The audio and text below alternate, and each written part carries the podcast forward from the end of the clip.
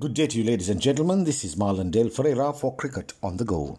Cricket on the Go is pleased to bring you the post match coverage at the end of the second T20 international that was played between South Africa and Ireland in Belfast.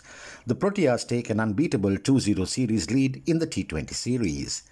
David Miller came out in all his blazing glory as he clobbered a whirlwind unbeaten 75 from just 44 balls that led the way for South Africa to beat Ireland in their second T20 international and take an unbeatable 2 0 lead in the three match series in Belfast on Thursday.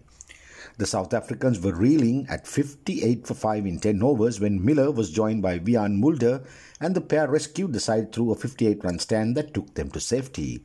Miller, who played below expectations on a tour that included the concluded ODI series, came off in flying colours as he hammered four fours and five sixes to set the ball rolling for South Africa, whilst Mulder made 36 in 26 balls with two fours and two sixes.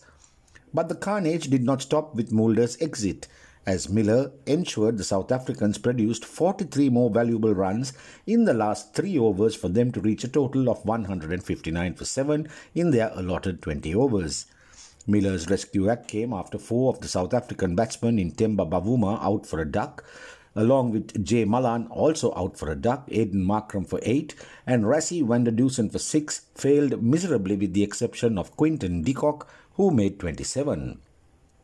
In reply, the Irish, probably feeling the hammering at the hands of Miller, could not make any substantial headway as they folded for 117 in 19.3 overs after losing the first wicket of Kevin O'Brien, who gave left arm spinner Bjorn Fortuin a return catch in the first over without a single run on the board. It appeared Ireland had no formula to counter the South African slow bowlers as O'Brien and the other spinner Shamsi Tabraiz both captured three wickets each. Chief scores South Africa 159 for 7 in 20 overs, Ireland 117 all out in 19.3 overs. This is Marlon Dale Ferreira signing off for Cricket on the Go.